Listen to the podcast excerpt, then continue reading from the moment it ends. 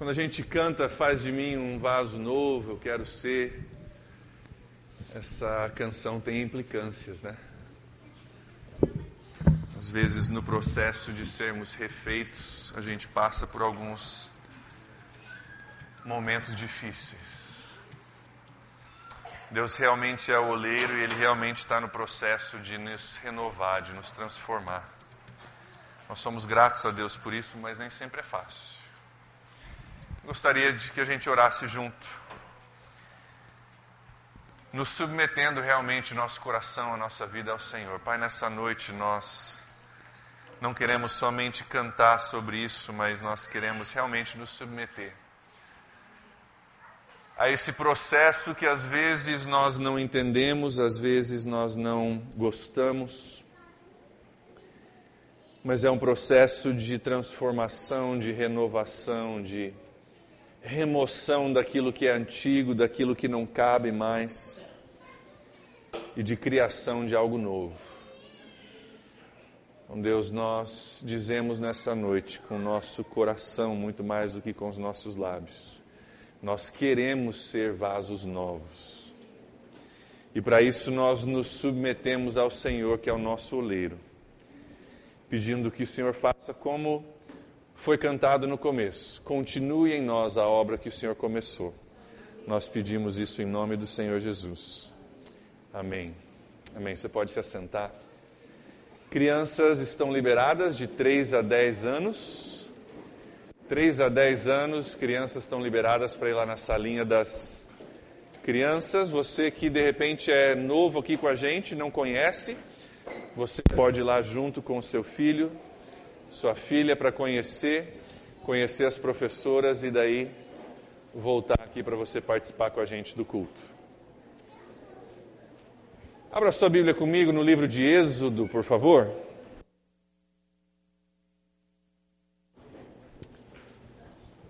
O livro de Êxodo, onde nós vamos estar estudando nessa noite. Eu sei que alguns estão pensando que vieram para a igreja errada, né? Livro de Êxodo, o que, que é isso? A gente tem estudado o livro de Atos, né? E hoje nós vamos é, por uma pausa no nosso estudo do livro de Atos, nós vamos olhar algumas coisas no livro de Êxodo que eu creio que Deus tem para falar aos nossos corações. Inclusive, tem a ver com ser vaso na mão do oleiro. Quando a gente é vaso na mão do oleiro, a gente passa por um processo que às vezes inclui um tempo que se chama muitas vezes na igreja um deserto. É. Nós não temos no Brasil deserto, mas a gente sabe, pelo que a gente ouve, ou que você talvez tenha estudado, que deserto é um lugar complicado de se estar. Não é verdade? Nós conhecemos o deserto como um lugar que é super quente durante o dia, isso é verdade, ele é muito frio à noite. E esse processo de sermos moldados, transformados pelo oleiro, às vezes nos passa por um deserto, um tempo de sermos quebrados, sermos mudados, sermos né, é, algo restaurado na nossa vida. Eu quero olhar com você uma história super conhecida de todos nós, a história do povo de Israel na sua passagem pelo deserto. A história de Moisés e o povo que saiu do Egito para a terra prometida. Saíram de um lugar muito difícil, do Egito, de uma escravidão, para um lugar de sonhos, um lugar de promessa. Passaram ali por esse deserto 40 anos, você conhece bem a história, um tempo de dificuldades, um tempo de incertezas, um tempo onde o que eles esperavam não aconteceu do jeito que eles esperavam. E eu louvo a Deus por histórias como essa que nós vamos ler hoje, que Deus preservou para a gente. Deus preserva na Bíblia histórias como essa para a gente poder hoje olhar entender um pouco de como Deus trabalha e tirar para a nossa vida alguns princípios que nos ajudam em meio ao nosso deserto. Quando a gente lê essa história hoje à noite, eu quero que você se lembre que quando você abre no livro de Êxodo, você está abrindo um livro milenar. Uma história que já aconteceu há mais ou menos 3 mil anos atrás. E uma história que Deus preservou para mim e para você para que a gente possa aprender algumas coisas sobre a vida, sobre os nossos desertos, sobre como Deus age com a gente em meio ao deserto. Vamos olhar juntos? Êxodo capítulo 3, versículos de 7 a 8. Êxodo 3, versículos de 7 a 8. Um pouquinho do contexto enquanto você encontra aí na sua Bíblia. O povo de Israel estava escravizado pelo Egito. O Egito era o poder mundial daquela época. Eles haviam sido escravizados pelo Egito por 450 anos. A gente joga esse número 450 e fala: ah, tá bom, beleza, tá, entendi, vamos embora. 450 anos é muito tempo. Seria como se o Brasil estivesse, se nós hoje estivéssemos contemplando o fim de uma escravidão que começou em 1564. Nós conquistamos a nossa liberdade como país há quase 200 anos atrás. Né, mas imagine ser escravo, não só não ter a sua independência, mas trabalho forçado trabalho escravizado desde 1564 como povo. Essa era a realidade do povo de Israel. Mas em Êxodo capítulo 3, Deus diz que a coisa vai mudar. Olha ali comigo. Êxodo 3, 7 diz: De fato eu tenho visto, Deus falando, a opressão sobre o meu povo no Egito. Tenho escutado o seu clamor e por causa dos seus feitores, é, aliás, por causa dos seus feitores, e sei quanto eles estão sofrendo. Versículo 8: Por isso desci para livrá-los das mãos dos egípcios e tirá-los daqui para uma terra boa e vasta, onde há leite e mel com fartura. Deus vê a opressão do povo, vê a dificuldade daquele momento que eles estavam vivendo, ouve o clamor e diz o seguinte: Eu vou tirar vocês da sua presente situação e vou levar para vocês para um lugar de sonhos um lugar de promessa, um lugar de uma realidade que vocês não podem nem imaginar. Se eu fosse um dos israelitas que estavam escravizados há 450 anos, e eu ouvisse Deus falar isso, eu diria: beleza, não vou nem para casa, não preciso nem fazer a mala, vamos embora, daqui mesmo, vamos embora. 450 anos já passou, já foi tempo demais, deixa o que está lá em casa, eu vou com a roupa do corpo. Deus, para que lado? Só falar que eu começo a caminhar. Vamos embora. Mas a história nos conta que Deus não fez dessa forma. Olha Êxodo 13 comigo. Dez capítulos para frente. Êxodo 13. Êxodo 13 nos mostra que Deus nem sempre nos leva pelo caminho mais curto e nem pelo caminho mais lógico. Quando Deus está pronto para tirar a gente de uma situação complicada, para levar para aquele nosso sonho, Ele nem sempre nos leva pelo caminho mais curto e nem pelo caminho mais lógico. Olha o versículo 17 do capítulo 13. Quando o rei deixou que o povo de Israel saísse do Egito, então passou um monte de coisa, não queria deixar que eles saíssem, finalmente o rei deixou. Deus não os levou pelo caminho que vai pelo país dos filisteus, embora fosse o mais curto. Não é por ali que ele ia levar. Deus pensou assim: Eu não quero que os israelitas mudem de ideia e voltem para o Egito quando virem que terão de guerrear. Versículo 18: Por isso Deus fez com que o povo desse uma volta pelo caminho do deserto na direção do Mar Vermelho. Poxa, Deus não levou eles pelo caminho mais curto. Por que não? Não seria mais fácil, não seria mais lógico se Deus fizesse isso? Se você estudar um pouquinho daquela época, você vai descobrir que existia como se fosse uma BR dos nossos dias hoje, entre Egito e Assíria, e passava pelo território de Israel, pelo que hoje é a faixa de Gaza, era o caminho do mar, que às vezes você lê na Bíblia e diz foi pelo caminho do mar. Era como se fosse uma BR de Egito à Síria que você passava, tinha todos os recursos ali, não era posto de gasolina naquela época, né? Mas tinha água para o seu, seu cavalo, para o seu camelo, tinha comida, tinha segurança, tinha hospedagem, tinha todos os recursos para você fazer uma viagem. Existia essa estrada, e essa estrada seria o caminho mais curto, mais lógico, mais fácil para o povo sair do Egito e ir para Israel. Se você olhar no mapa, é claro e lógico que deveria ser assim. Mas Deus não leva eles por ali. Por que não? Nessa estrada existiam dois probleminhas. Primeiro se chama filisteus. Se você conhece um pouco sobre a, a história do povo de Israel e o povo filisteu, você sabe que é problema. Nesse caminho teriam que passar pelo território dos filisteus e eles iam encarar a batalha já de cara. Esse povo não sabia guerrear, esse povo havia sido escravo por 450 anos. Primeiro, estavam exaustos da sua escravidão. Segundo, não tinham nenhuma, nenhuma uma, uma, uma, uma arma para guerrear e não tinham conhecimento, não tinham treinamento. Então Deus diz: Olha, se eu levar eles por ali, eles vão encontrar primeiro os filisteus. Segunda coisa, Egito dominava essa BR naquela época e tinha vários lugares no caminho onde haviam soldados, existiam, existiam fortalezas do Egito, do Egito, que estavam por ali. Era só Faraó falar: ó, pega o pessoal ali no caminho e mata todo mundo.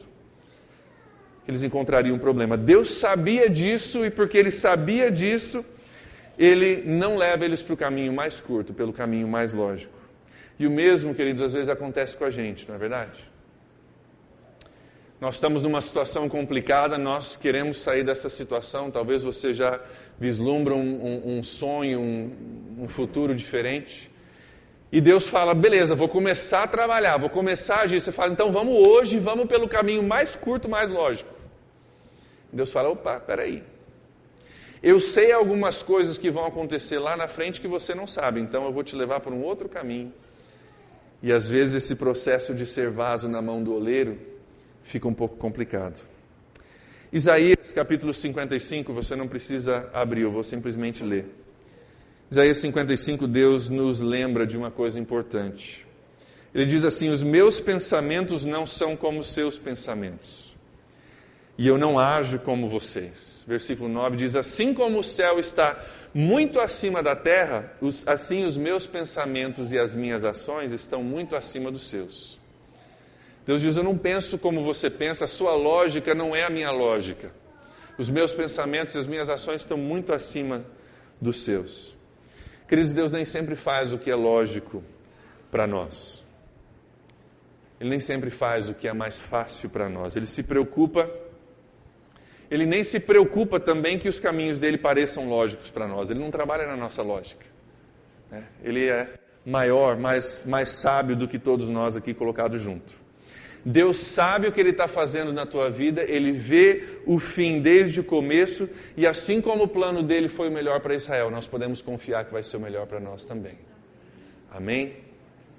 Segunda coisa que nós aprendemos nessa história do povo de Israel no deserto, então, primeiro é que Deus nem sempre nos leva pelo caminho mais lógico, fácil ou curto. Segundo, é que o deserto é um lugar propício para Deus realizar milagres.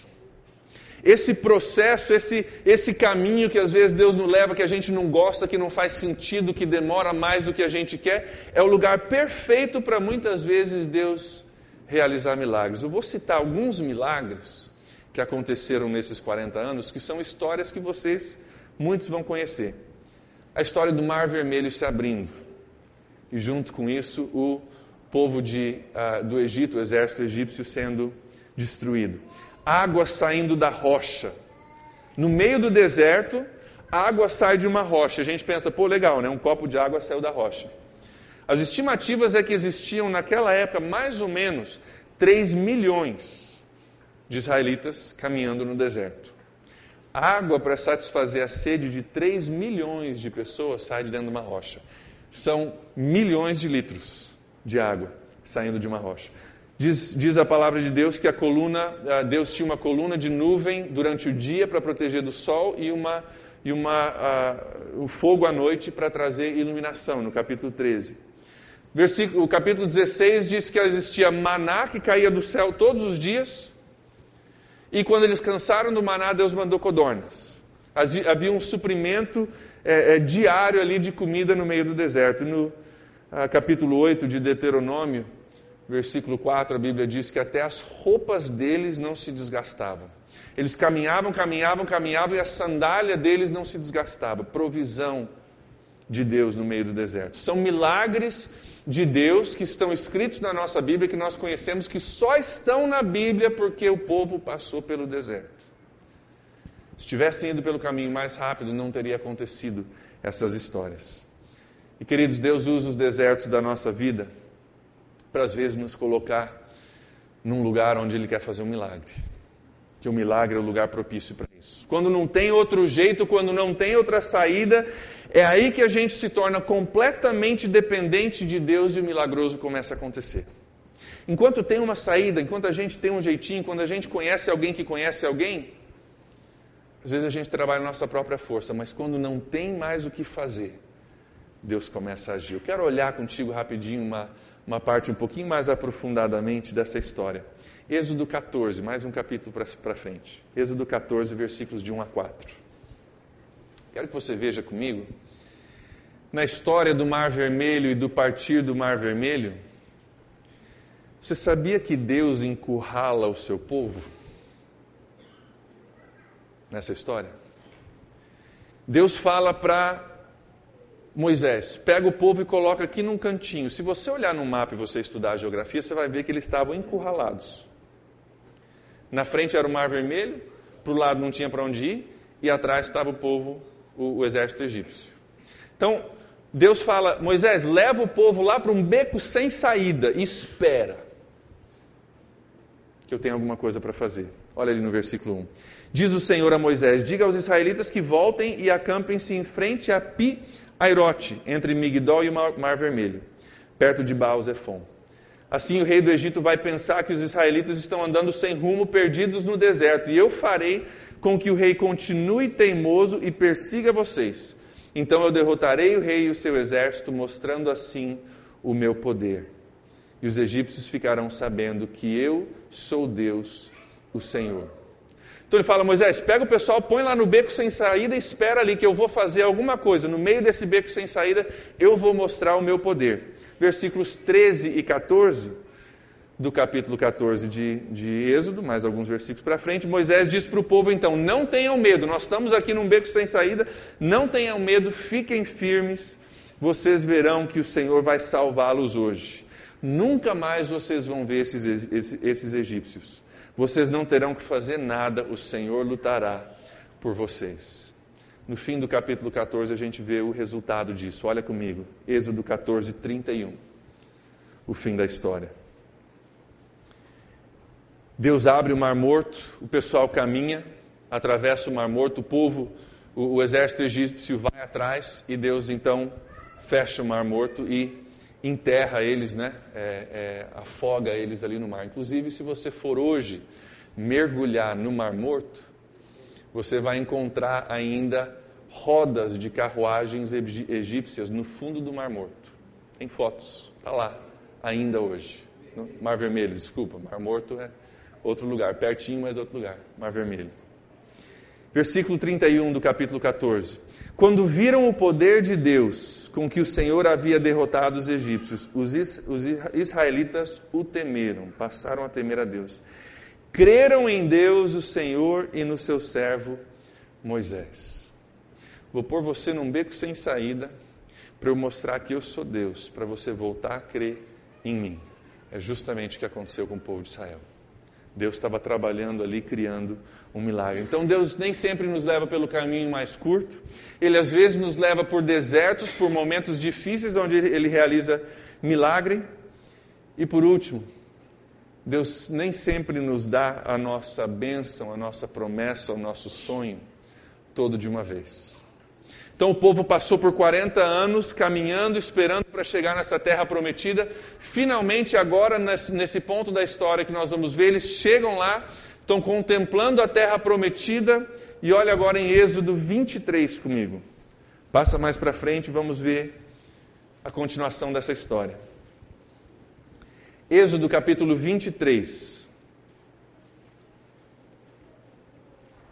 Depois de 40 anos, depois de toda a luta, depois de todo o trabalho que Deus fez no coração deles, agora está tudo pronto para entrar nessa terra prometida. Se fosse eu, eu diria: beleza, Deus, então passou, chegamos, agora entrega a chave que agora nós vamos tomar conta. Já resolvemos, já não precisamos mais da tua ajuda, agora deixa com a gente. Em Êxodo 23, do versículo 29 ao 30, Olha o cuidado de Deus para com o povo dele. Ele diz o seguinte: Não vou expulsar, falando aqui do povo que vivia naquela terra, não vou expulsar eles todos num ano só. Se eu fizesse isso, a terra ficaria deserta. os animais selvagens se tornariam numerosos demais, prejudicando vocês. Então vocês não têm tamanho, nem poder, nem suficiência para tomar conta de tudo agora. Então, pelo contrário, versículo 13: Eu expulsarei esses povos pouco a pouco, até que vocês se tornem mais numerosos e tomem posse da terra. Então, se eu entregar para você tudo o que você quer de uma vez, você não vai ter capacidade de tomar posse disso. Então eu vou, vou entregar para você devagarzinho. À medida que você vai crescendo, à medida que vocês vão melhorando, à medida que vocês vão se multiplicando, eu vou entregando devagarzinho. Quantos sabem que às vezes o tempo de Deus não é o nosso tempo? Erga sua mão, já passou por isso? Sabe disso? O tempo de Deus não sempre é o nosso tempo. Deus nunca está atrasado. Nunca está atrasado. O tempo dele sempre é perfeito. Mas também Deus nunca está com pressa. Ele está no tempo dele, ele sabe o que está acontecendo. Ele pode não agir quando eu ou você queremos, mas ele sempre chega na hora certa. Querido, no seu deserto, naquilo que você está passando, o livramento pode não vir na hora que você acha ideal. Você pode ter argumentos A, B e C para dizer Deus era agora e não, não saiu. Deus pode até parecer que Ele está atrasado, ou pode até parecer que Ele esqueceu de você, mas eu te garanto: se você é um servo do Senhor, Deus não esqueceu de você. Ele não esqueceu de você. O tempo de Deus às vezes não é o nosso tempo, mas nós podemos confiar na bondade de Deus, que Ele tem o melhor em mente para nós. Meus versículos prediletos na Bíblia estão em Provérbios 3, 5 a 6. Você não precisa olhar, vou ler para você. Confia no Senhor de todo o teu coração. Não se apoie na sua própria inteligência, naquele plano que parece perfeito, naquele caminho que é o mais curto e mais lógico. Lembre de Deus em tudo que você fizer e Ele lhe mostrará o caminho certo. Quem mostra o caminho, queridos, é Deus. O nosso trabalho é confiar em Deus de todo o coração. Pedir que Ele nos mostre o caminho. Nessa noite eu vou pedir que uma família venha para cá. Valdenir, Sônia e a Júlia. A Júlia subiu para a salinha? Não, a Júlia está aí com eles. Vou precisar de ajuda que alguém ligue esse microfone para a gente. Nós tivemos o privilégio nesses últimos dias de ter o Valdenir ministrando um curso de finanças aqui para a gente. E foi uma bênção poder ter ele ministrando, aprendemos muita coisa boa. Valdenir vem de Curitiba, tem sido usado por Deus aí no ministério de várias missões, várias é, áreas aí de entidades evangélicas pelo Brasil. E o Valdenir e a Sônia têm uma história para contar com relação a, ao tempo de Deus, a perfeição de Deus, o cuidado de Deus para com a gente. Então vou pedir que vocês contem essa história para a gente. Boa noite, gente. Prazer em conhecer quem nós não conhecemos ontem e hoje de manhã. Então, para quem eu fiz muita propaganda, né? Está aqui minha esposa, Sônia, minha filha, Júlia. Ela ficou muito feliz quando falei que eu tinha arrumado um compromisso para ela. Né? Por que, que você não pode dar o testemunho? Eu falei, é melhor ouvir da sua boca. Né? Quando o André estava falando sobre a questão de Deus ter o controle sobre todas as coisas, lembrei de uma história. Diz que alguém estava conversando com Deus e, e né, batendo aquele papo assim, falando, não, o Senhor é grande, o Senhor é poderoso, é, é eu sou, né, tal. Para o Senhor, realmente não há limite de tempo e de espaço. Pois é, é isso aí, meu filho, você está entendendo. Para o Senhor, mil anos é como um dia, um dia é como mil anos, né? É, é verdade, o Senhor é dono do ouro da prata. Posso lhe fazer um pedido? Faz, filho. Me dá um milhão de reais. Deus falou assim: espera um minutinho. Entenderam? Boa noite a todos. Graça e a paz do Senhor. É, eu gostaria de iniciar falando uma frase que eu ouvi num, num filme e tem se repetido muito, pelo menos na internet, tenho visto várias vezes, não sei se vocês já assistiram. O filme é Deus Não Está Morto, né? E tem um pastor lá que fica repetindo para o amigo dele o tempo todo, né? Deus é bom o tempo todo. O tempo todo, Deus é bom. Né? Então, eu queria iniciar falando isso, né? Que realmente Deus é bom em todo tempo e em todo tempo Ele é bom. É, tem um salmo que tem sido, assim, nós estamos vivendo né, é uma parte desse salmo nos últimos três anos, três anos e meio com a Júlia, é, que é o Salmo 126. Né? É um cântico, quando eles estão voltando, né? É, os peregrinos estão voltando de Sião, e diz assim o Salmo. Quando o Senhor Deus nos trouxe de volta para Jerusalém, parecia que estávamos sonhando. Como rimos e cantamos de alegria.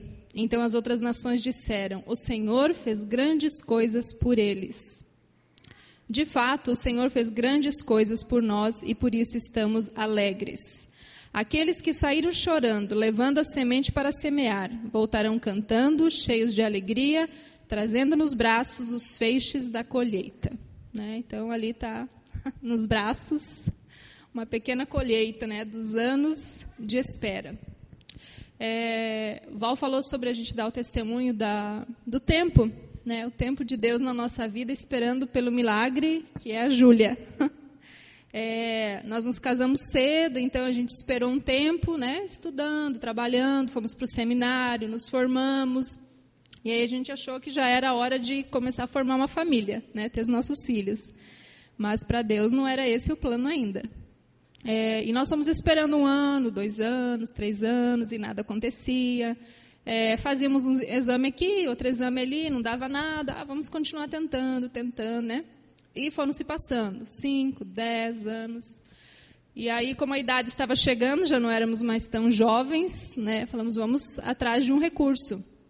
Fomos numa clínica especializada em fertilidade, fizemos uma bateria de exames, tanto Val como eu, levamos lá para o médico e o resultado foi infertilidade sem causa aparente. Quer dizer, não havia uma explicação. Alguma coisa tinha, mas o que a medicina não conseguiu mostrar. E o médico nos sugeriu que, por causa da nossa idade, eu estava com 35 na época, eu não deveria ficar esperando tratamentos muito longos, que eu partisse logo para uma fertilização. E no mesmo dia, e fertilização, como alguns devem saber, é muito cara. Né? Então a gente ficou assim bem abalado, né? porque a gente não tinha condição financeira de bancar e geralmente na primeira tentativa não funciona, você tem que fazer algumas, né? E aí no mesmo dia nós fomos num dermatologista, porque eu tenho muitas pintas espalhadas, né, dezenas. E uma delas tinha nascido uma verruguinha no lado e estava escamando, irritada. E um dia, fazendo um jantar em casa para uns amigos, eu bati numa quina e cortei exatamente naquela pinta. A hora eu fiquei muito brava. Eu falei, puxa, por que, que eu fui bater logo ali? Né? Tanto lugar para me machucar tal. E mal sabia eu, né, que era um livramento de Deus para minha vida. Aí marcamos o dermatologista, fomos lá no mesmo dia, saímos do consultório do, da, do especialista lá em fertilização. Eu cheguei no dermatologista, ele olhou, examinou, tirou foto, apertou, examinou, de novo não falou nada comigo e me encaminhou direto para um oncologista. Quando ele falou a palavra oncologista, vocês podem imaginar, já na minha mente a palavra era morte. Eu pensei nisso. Então, eu saí de um resultado em que não se sabia por que não tínhamos filho, esperando uma resposta, e fui para um outro consultório onde, para mim, era, estava dizendo que eu estava morrendo. Então, foi muito difícil. As nossas emoções ficaram muito abaladas. É, e continuamos orando e crendo no milagre de Deus, porque durante todo o tempo de espera, né, durante todo o tempo de espera, Deus sempre é, nos motivou a continuar esperando e crendo que Ele faria um milagre. Né? Através da palavra dele, através de um irmão, através de um cântico, né? Deus falava conosco. E eu fui no, no oncologista, fiz a cirurgia para avaliação, a biópsia, deu que era um melanoma maligno, aquele câncer de pele muito agressivo. Eu tive que fazer ampliação da cirurgia, eu tenho uma marca. Né? Muitos perguntam, ah, por que você não faz uma cirurgia plástica para reconstruir, para ficar arrumadinho? Né? Eu falo, não, por que, que eu vou fazer? É, essa aqui é uma marca do milagre de Deus. Ele me livrou da morte. Porque se eu não tivesse machucado aquele dia, eu não teria ido atrás. E quando eu soubesse do câncer, ele já teria espalhado, porque ele é um câncer que espalha, ele dá metástase. Né? E quando veio o resultado da biópsia, mostrou que as margens estavam livres, né? graças a Deus não havia tido infiltração para outros órgãos. Então eu precisei fazer um tratamento que não foi uma quimioterapia completa, mas foi durante um ano e meio, três injeções por ano. foi bem assim desgastante, né? E outra coisa nesse processo todo, no início do ano nós tínhamos feito um plano de saúde incentivados pela dona Leni, a mãe do André. Ela nem sabe disso, eu acho. É, e fizemos o plano de saúde pensando na gravidez, né? Nos medicamentos e coisas, de repente eu precisaria tomar, mas o plano de saúde cobriu todas as despesas do câncer, entendeu? Todas, as, nós não gastamos nada. Assim, as injeções eram caras, né? No começo a gente ficou pensando, puxa, faz tão pouco tempo, não vai dar carência, a gente vai ter que pagar. Mas não, Deus supriu tudo. Né? As cirurgias não, não pagou, mas pessoas nos ajudaram, então do nosso bolso acabou não saindo nada. E aí os médicos do tratamento nos falaram assim, do câncer, você não deve engravidar nos próximos cinco anos. Então eu estava com 35, mais 5, 40. Eu falei, puxa vida, né? O meu sonho sempre foi ter filho antes dos 40, né? Eu sempre pensei isso. Falei, puxa vida, eu queria tanto ter um filho antes dos 40. Mas Deus está no controle, né? Aí nós chegamos em casa, eu lembro muito bem, Val e eu. Depois disso, ajoelhamos em casa os dois, choramos diante do Senhor, colocamos para Ele mais uma vez esse sonho, né? E sabíamos que Ele estava no controle. Né? Que de alguma maneira Ele ia nos conceder o que Ele tinha prometido.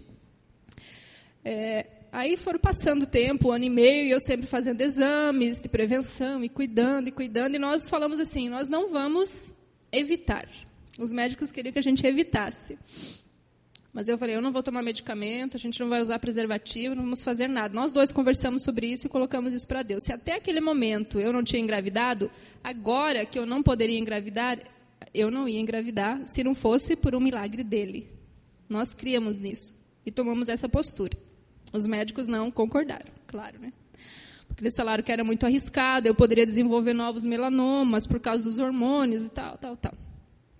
E com três anos e meio do tratamento, a Júlia nasceu ou eu engravidei? É. Então, durante uma das viagens que nós fizemos para Belo Horizonte, eu comecei a passar muito mal. Lá de Autônia, a gente estava em Autônia vindo para Curitiba, e em Curitiba a gente pegava o avião para Belo. E eu comecei a passar muito mal no ônibus, e achei estranho aquilo. E o Val falou: Ah, você está grávida. Eu falei: Ah, devo estar tá mesmo. Eu sempre fui muito irregular e tal, então, né, para mim, se eu estava atrasada era normal, né? Eu não ligava mais para isso. Mas aí chegando em Belo Horizonte, aquela semana toda ruim, ruim, eu falei para ele, eu estou muito estranha, meu corpo está estranho. Eu falei para ele, ou eu estou grávida, ou eu estou doente, né? Aí falamos, vamos fazer um exame de farmácia, né? Aí no sábado fomos lá, compramos o testezinho e aí eu li, só podia fazer, deveria, melhor era fazer com a primeira urina da manhã, né? Então imagina a noite que eu tive, né?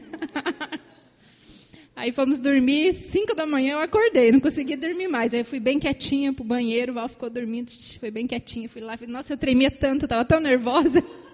Eu achava que eu não ia conseguir colocar a etiquetinha lá dentro do potinho. Ai. Aí dizia assim, ó, você tem que esperar dois minutos para dar o resultado, positivo ou negativo. Não deu, acho que cinco segundos.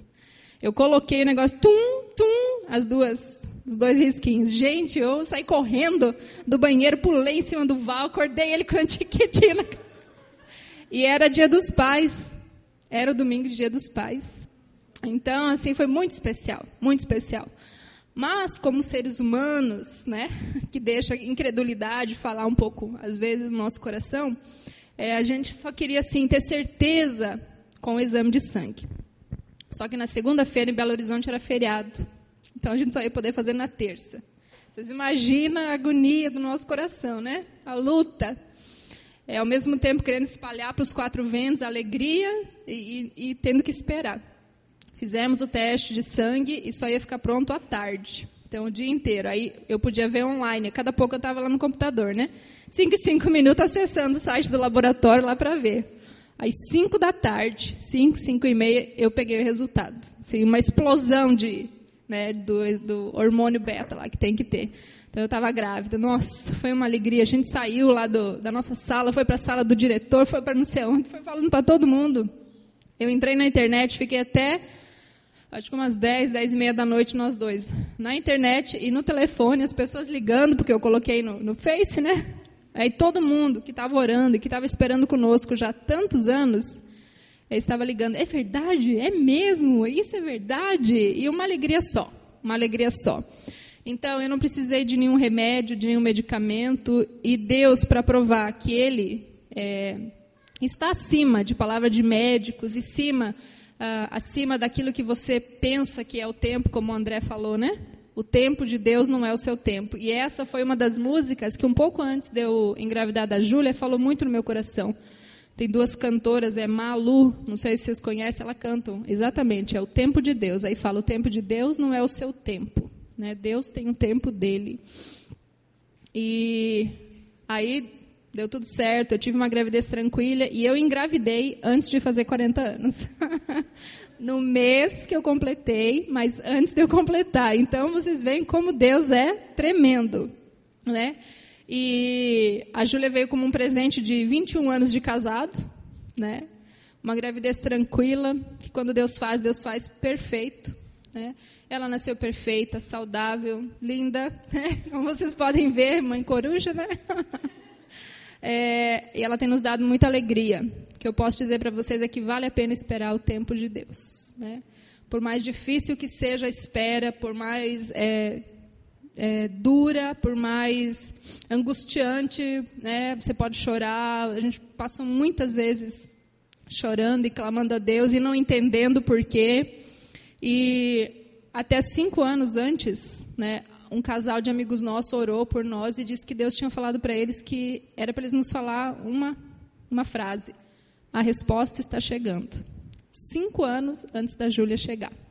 Então, para nós, essa palavra, a resposta está chegando, é opa, já é mês que vem, né? Já, opa, já estou, esse mês já estou grávida. Ah, foram cinco anos, provando que o tempo de Deus não é o nosso tempo. E quando Ele promete, Ele cumpre.